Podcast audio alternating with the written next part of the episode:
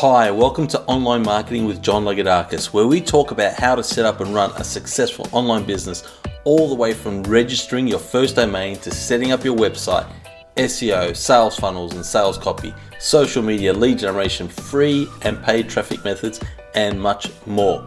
I hope you get a lot out of today's episode. Hello and welcome to the podcast, everyone. It's great to have you here. Thank you so very much for joining us. Our special guest today is Phil Singleton. Thanks for joining us, Phil. Thanks for having me. I really appreciate you having you here with us, Phil, today. We're going to be talking about SEO with Phil, and I'll tell you a bit about Phil Singleton. So, Phil is a web designer, an SEO expert, and an award winning author. Uh, since 2005, Phil has owned and operated a digital agency based in Kansas City and in 2016, Phil and John Jantsch of Duct Tape Marketing co wrote SEO for Growth, the ultimate guide for marketers, web designers, and entrepreneurs.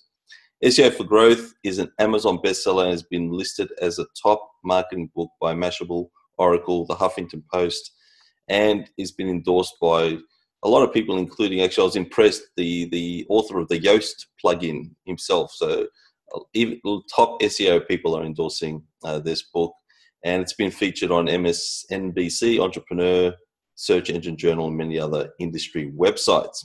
So I can't think of a more qualified guest to talk about SEO than Phil. So I really appreciate, appreciate that introduction. Yeah, wow. It's, it's really great to have you here.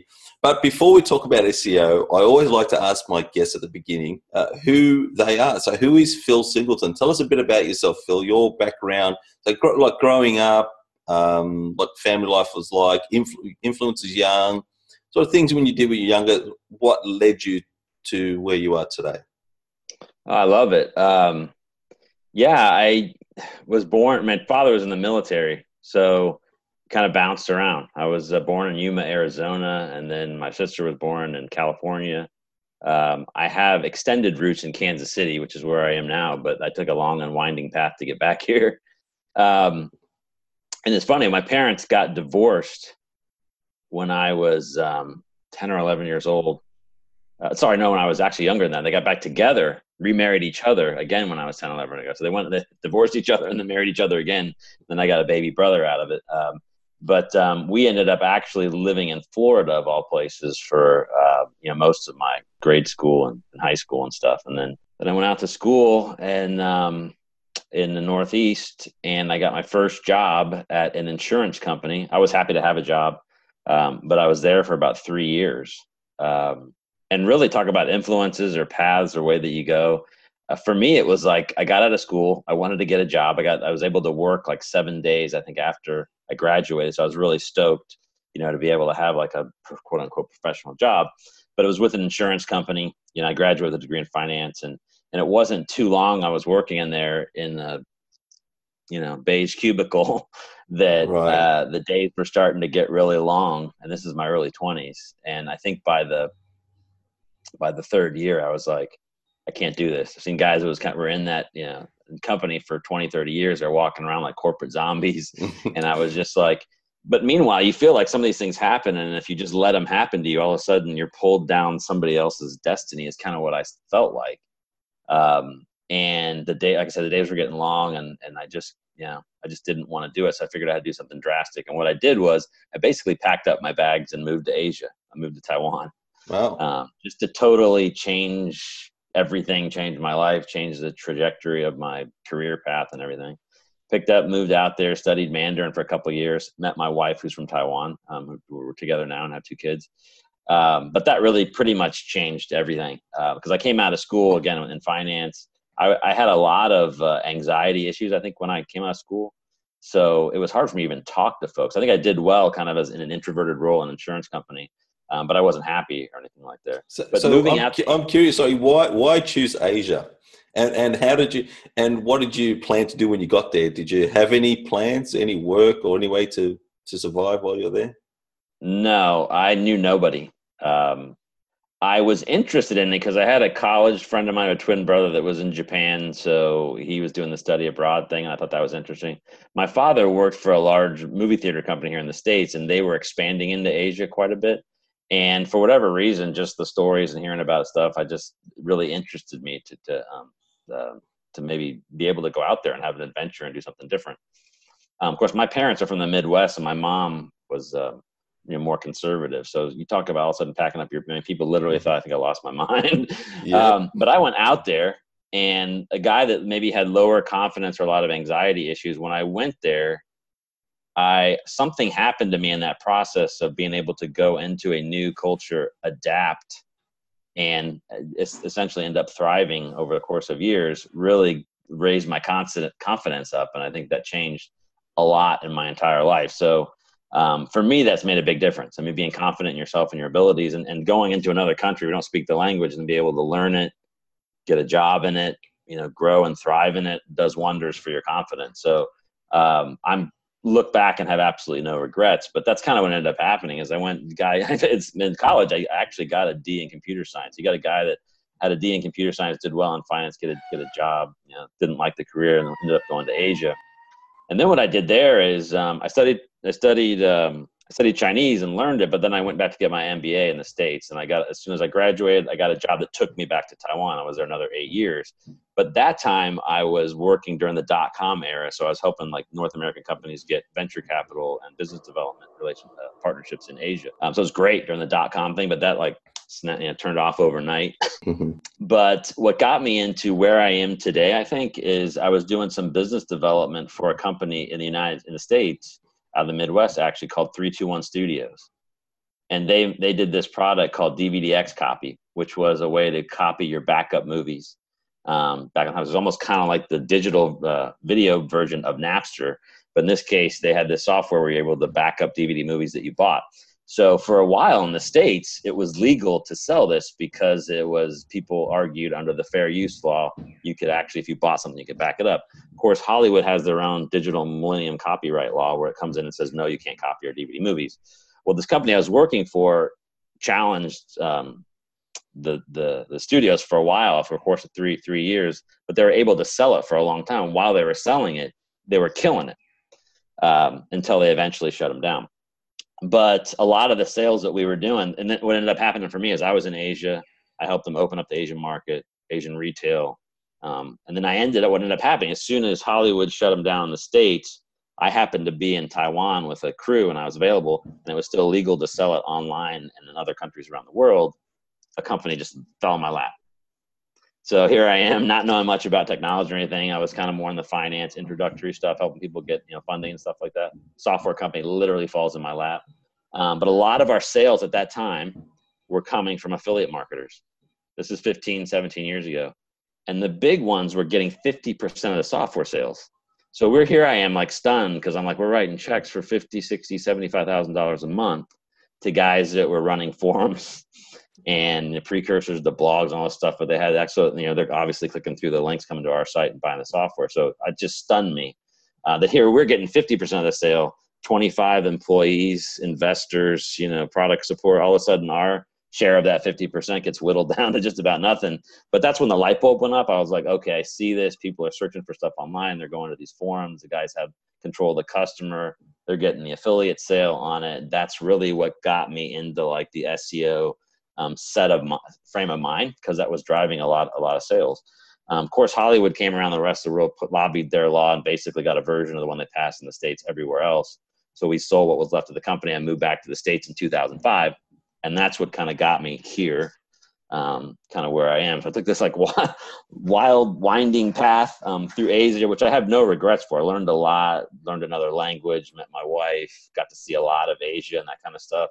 I wouldn't change anything. Where I, if I would have, I think, stayed where I was, where I think a lot of people do, I'd probably sitting in a cubicle in an insurance company making a halfway decent living, but kind of just being, you know, one of the zombies walking around and not taking full advantage of their life type of thing. So that's how it was, what I like to think anyway. Yeah, um, yeah, that's a great story, and and we had a bit of a chat before we got started, and it's interesting how you and I we sort of got started in this industry the same way, in that you got started with, affiliate marketing. I got started with affiliate marketing. We were in our thirties, um, and we didn't plan it. It sort of just just happened that way. Uh, so yeah, really, really, really interesting, and I appreciate you sharing that background, Phil. So, so you started your digital agency around 2005, humble beginnings. uh, you know, creating websites for businesses, local businesses, maybe. Um, but and over the years, you've obviously you've learned a lot of you've you've got more clients, learned a lot more things, and recently able to publish SEO for growth. And it comes so highly endorsed. That's what really impressed me. Actually, I was as I was looking, I went to the website, which is SEO4Growth.com. Uh, you can get it there. Um, you can get it on Amazon. Um, the endorsements, yeah, the people that are saying, eh, and what it, basically it's it's a it's an all in one for businesses for SEO, for everything you need from the the start to the end, giving you the big picture, um, and it sounds like it's totally white hat, meaning because a lot of people, there's a lot of people out there teaching SEO strategies that sort of sort of trying to cheat the system in a way. But the stuff that you're you're teaching is solid principles that will will give your business more value. Obviously, get get you in, on Google's rankings, but also bring your business a lot of value in the long term. Um, what can you tell us? So, uh, Phil, what can you tell us when it comes to SEO? Where does someone start? So, let's say, okay, let's say, let me give you a scenario. We've got a person that has not yet started their online business. So they, they want to start an online business. They haven't registered a domain name yet. So they're totally fresh start, totally fresh start. What's some tips you would give to that a person in that situation when it comes to SEO? So, you know, for us, everything really kind of starts at the website. And before we start to build a website, we this is kind of what drew me to John Jantsch Duct Tape Marketing um, was the way that I've built websites that have been successful over the years is to not just kind of build them as a digital brochure, but to first kind of get my head around the business and do keyword research, even to this day, um, around what the ideal clients are searching for, and then use that information to reverse engineer the pages and the content on the website. Still works very well to this day. Most people don't do it that way you know they build a website first based on almost like it's a digital brochure and then try and do seo on it after the fact um, but john's interesting because he takes it even a step back and, and, and, starts to get into personas and and really more studied on the ideal client. I think for, for me when i got started i was really just only focused on on just the keyword research. But i still think to this day i mean you got to think of a website as being a marketing platform and to think of it strategically and to do a lot of i think pre-study and research ahead of time before you start you know laying out a website and think, thinking about just the functions and the features and and you know the, the aesthetic aspects of it but i still think you know the way web services are at least still pitched here in the united states it's you know we get commercials and bombarded by wix weebly and squarespace about how you can pop up a website you know in a few minutes and then they'll quote unquote list you on google so then people think oh you know, I can pay $50 a month and I don't have to really worry about it. Where, you know, to really succeed, as I think you know, most people in the in the space know, is you know, website now really has to be a marketing platform. I mean, it's got to be a place where you um, put all your best content on and really build up a body of work. But um, really, the key point is to be the referral source of all your content. So we see a lot of people that go out there and at least clients or small business or entrepreneurs. I mean, a lot of times they'll go build up a website like it's a digital brochure. And then if they do active, they're active on it where they maybe go out actively almost kind of in a separate vacuum and start to promote their business on Facebook or on social media platforms. But you know what you want to be doing obviously is, is again using your, your website as the referral platform, putting all your best content there, sharing that out so that people have to come back to the site, right? So that you can mm-hmm. pixel them and so you can all you know use the face uh, AdWords remarketing tag on them. You can offer your call to actions, your newsletter and stuff. All the guys like that are in the business are already kind of doing this anyway. But I think when people think in terms of you know starting a new business, um, they're still thinking about kind of the product. And I think as a website is just the tool to deliver the product, and not really thinking of it as a way to um, become an authority in their in their um, niche um, beyond just the product or the service that they're selling. Mm. That's great advice there. And when it comes to SEO, uh, sorry, keyword research, Phil, uh, I know Google's got a. If you go, if you get a free Google AdWords account, you you can use their keyword planner. Um, Still one there, of my favorites.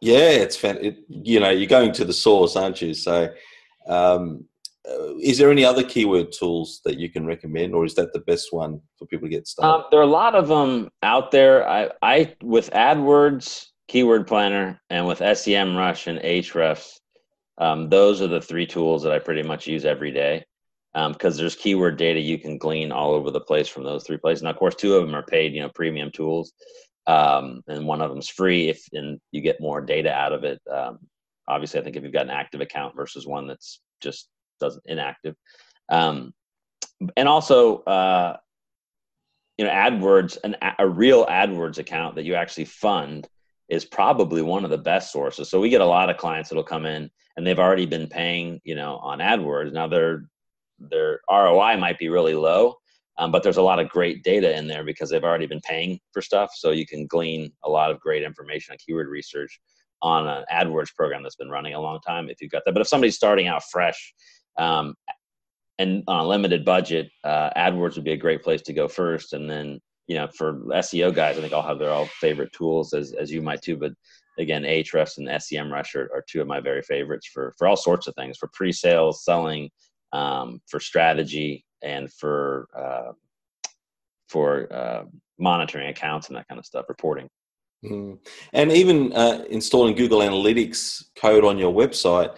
The great thing about doing that is Google will tell you which keywords people are searching that are bringing them to your site and which pages they're going to. So that too can be very valuable to know.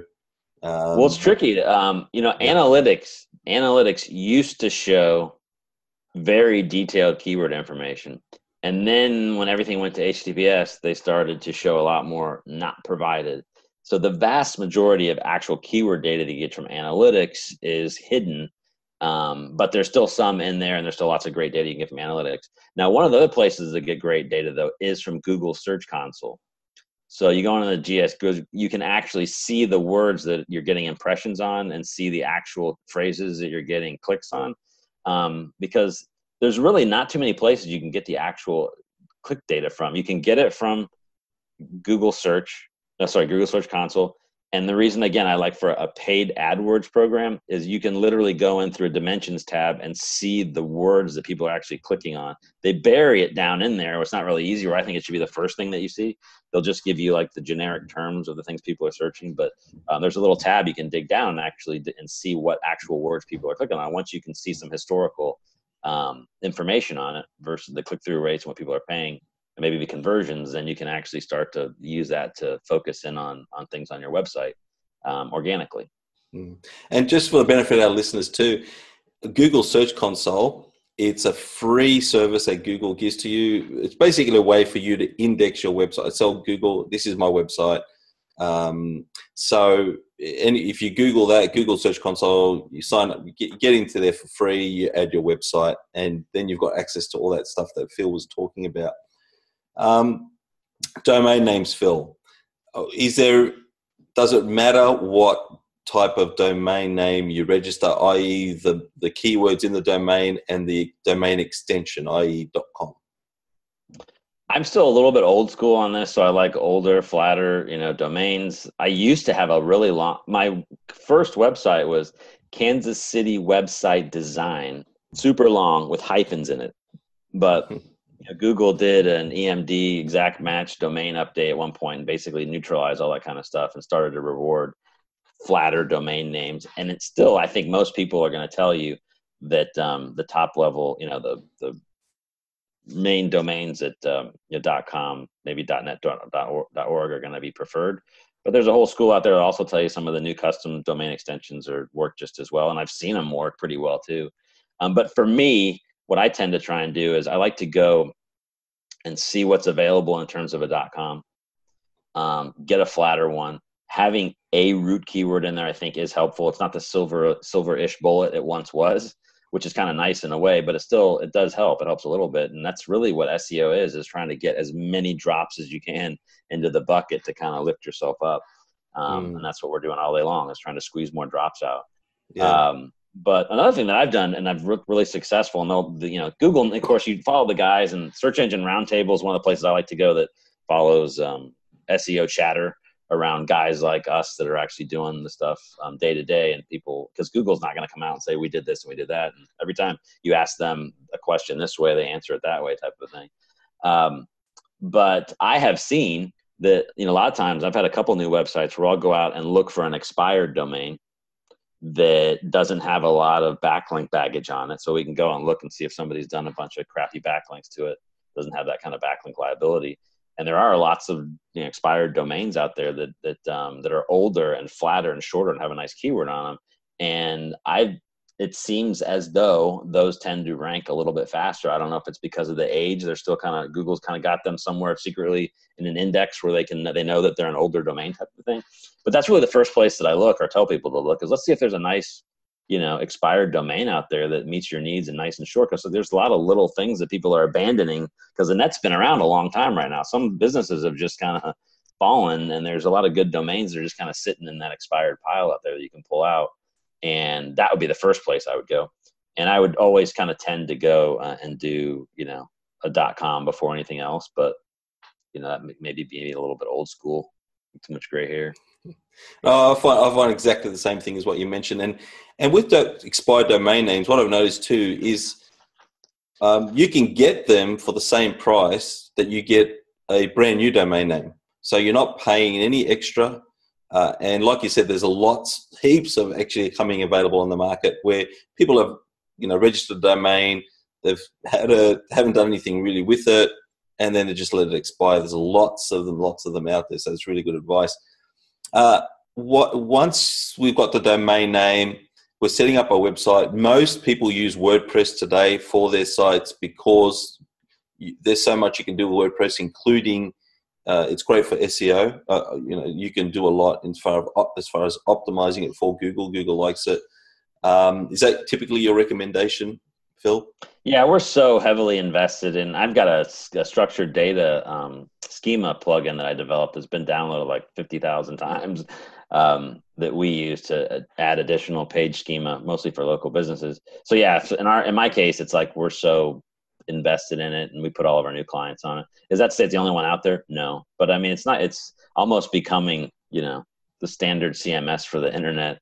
And the cool thing about it is there's so many WordPress developers out there that it's one of those ones where if you use another one of the CMSs out there, sometimes they're a little bit harder to find development support um, for certainly in the e-commerce and maybe in the, in the space that you're in there's other great systems that came up to be e-commerce i think you know wordpress obviously started as a blogging platform you know but now with woocommerce and some of the other um, stuff it's really become a very strong e-commerce platform by itself. But you know there's other obviously other ones like magento that were just born to be e-commerce platforms that might be stronger because that's their that's kind of the main reason for existence. Um, and they're great. We have a couple clients on that too but yeah, WordPress is great. Great support, great, lots of features, lots of plugins, um, lots of developers out there, and um, easy for guys like us to really get in there and, and tweak it to, to no extent, and even develop our own you know plugins if we can't find you know ones that we like. So, hmm. and what's the one you you mentioned? You have one. What's that one called? It's called WP SEO Schema. Okay. So I basically made one out of a few keywords so it can be searched, but yeah. Uh, Okay, great. Yeah, and basically just enables you to add like blog schema, article schema, review schema, almost kind of like in a Yoast way where you can fill in the fields at the bottom of a blog post type of thing. Okay. You can pretty easily kind of add them on there. So great, great. Um, what's um important? So what now that we know we've got a domain, we're sort of going to be using WordPress. We're building up our site, our home page, and our contact page, and our legal pages. And that's something I guess we should mention is really important you want to have your legal pages on your site because I know Google it, it, likes to see that you've got a contact page, uh, you've got a privacy policy, you've got terms of service page, uh, and you've got links to it, like for example on your footer. Um, can you give any great other- point? Something I don't even have right now, but you know what? I recently I just am redesigning my own sites because Google came out earlier this year and made some pretty drastic changes to their quality rater evaluator guidelines. Um, and a lot of it had to do with, I think, really was a response to all the election stuff that was happening. So you got fake news coming out and all sorts of people making claims about the internet. But the internet was already not a very trustworthy place. But after this last series of elections and stuff, it became less trustworthy. So Google came and wrote, rewrote their quality guidelines for their evaluators. And what that is, for those of you that don't know, I mean, Google has an army of about 10,000 plus people that they pay that manually check the quality of the results. And they've got a 160 or so page document that they give these quality raters to go in and say, this is how, essentially, this is how we want you to measure the quality of our results.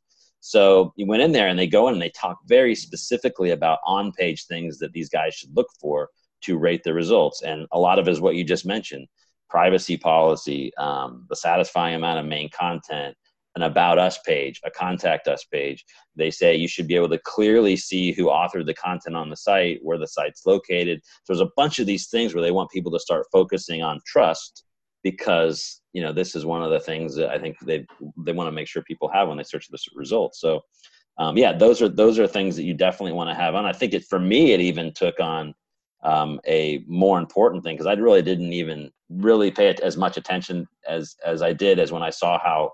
I mean, when they go in there and actually start to mention like fake news and things like that, and they really started to even if you look through this document, they specifically they've got acronyms like called EAT, uh, Education, Authority, and Trust. So they're just like hammering these points down. Um, and really, if you look at the quality rater guidelines, to me, the whole purpose of it is to you know be almost the human version of the algorithm. They're just trying to put it in layman's terms. So if you look at it that way it's like god they're really telling us what they want us to put on these pages here. So after i read that i immediately went to work on redesigning my sites which aren't even done yet because i've been kind of working on other stuff but they're just about ready to be launched. And the reason i did it what really put me into action was reading rereading um, the quality rater guideline updates with fresh eyes Okay, great, great. And uh, what what I'll do is I'll actually put a link to that in the show notes. What you just mentioned there, because I think that's really important for people to read. That PDF, through. yeah, they, it's freely available up on up on Google for people to read through. So yeah, and it's really it's in layman's terms because people they get like ten to twenty bucks an hour, so it's not like it's geared for you know non technical people, um, mm. which is yeah. great. Yeah, excellent. Um, and so with and besides those important pages that you mentioned, uh, you mentioned before keyword research, and we we want to optimize our homepage and maybe other pages for certain keyword phrases. I like to use the Yoast SEO plugin to help me. So when I'm creating a new post or a new page, making sure I'm optimizing for a keyword, you know, you just put your keyword in the field there, and it tells you. WordPress will tell you that, or that plugin will tell you, you know, exactly whether you've got whether you're you're targeting that keyword correctly or your content, the way you're publishing your content is going to help you rank for that keyword, I should say. Is there anything else you'd like yeah. to add, add about on page SEO? Yeah, I mean, well, especially when it's getting to like blog posts or posts with a little bit more content on them, I'm breaking them apart using H2 tags and spreading things out on the page. Using you know bullet and numbered lists, I think are really helpful. These are things I think end up being quality signals in some way, shape, or form for Google um, Google comes out and says, hey, you know, they, they speak in these you know funny ways. They they say you know embedding video on your web page isn't a direct ranking factor. Well, it's not, but just about every SEO person will tell you that dwell time on a web page has to is is positively correlating to higher rankings for just about everybody. So embedding a video by itself is not a ranking factor. Having somebody watch a video on the page for 10 minutes keeps them on the page is a strong signal to Google to say, hey, these guys are on this page, it's answering their question. So, same thing with an audio file, a longer form content, anything that's on there in terms of rich media that's attractive enough to keep somebody on the site and maybe encourage them to jump to another page on your site. Um, these are things I think that are very important, which I think is why you see a lot of these like influencers. They're spending a lot more time. You know, guys like Neil Patel and some of the others. I mean, these really long, great web sorts, uh, web posts um, and you don't see them posting them every day. They're posting them a, a, every couple of weeks or so. But when they do, I mean, they're fantastic, authoritative pieces. And you see a lot of people kind of doing it this way. I think that's kind of the trend. The other trend that we're seeing is that it seems that the homepage for a lot of people is getting a little bit less weight. I think it used to have the more weight. It seems to be Google's ranking a lot more the inner pages more. So spending a little bit more time on tools like Yoast. In fact, that's one of the reasons why we we um, came up with our plugin is we wanted to make sure that as we put invest more on each page um, to improve its ranking potential, that we add schema, which is essentially almost kind of like Yoast, but Yoast lets you put you know tag like the browser title and the meta description. It's basically allowing you to to, to send some additional uh, information to Google, in addition to helping you sync up your page with the, the words that you want to target for keywords. But the schema plugin that we have actually enables you to go in and like tag certain pieces of it. So, like if you have a review on a page, if you just put a review from somebody on your page, Google doesn't know that's a review unless you put a little tag of code and say, hey, here's this little piece of schema code that says this is a, re- a review. Well, that's on there in the right way, And now you're starting to see some of this additional data get pulled up into search results because it's tagged properly. So it just goes to the trend of people kind of getting into like page content and trying to invest a little bit more in the quality of it making sure that it's really good versus the old way SEO was all about volume. It was like get more backlinks to the website, have more doorway pages. Now it's like the opposite. It's like we still want backlinks, but they have to be really high, you know, high quality and, and relevant. Um, and they really count, but they got to come from the right places. It's the same thing with content on your website. More isn't necessarily better unless it's more really good stuff. So, um, and focused on the right things. And that's really, I think, the trend of all of where it's going right now, which is why you kind of see people putting a little bit more effort on each page of their website instead of just trying to crunch out a bunch of them.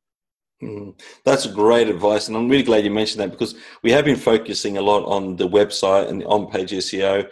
And I was going to ask about backlinks, which I think you've covered there, and which is important that you that you mentioned because uh, you mentioned all. You also referred before about the expired domains. How you don't want to get expired domains that have a lot of uh, spammy backlinks. So, but it's not qu- uh, quantity; it's definitely quality. So, uh, Phil, look, I really appreciate everything that you shared with us today. It's been so valuable for uh, everyone here that's got a, a website, got an online business. Definitely learn a lot from from the stuff that you shared. Uh, again, there's a good good way to do SEO. There's a wrong way, and, and def- everything you've shared today is great, great way not just to get results now, but to keep getting great SEO results in the future. Um, is there any final thoughts you have for our listeners, Phil?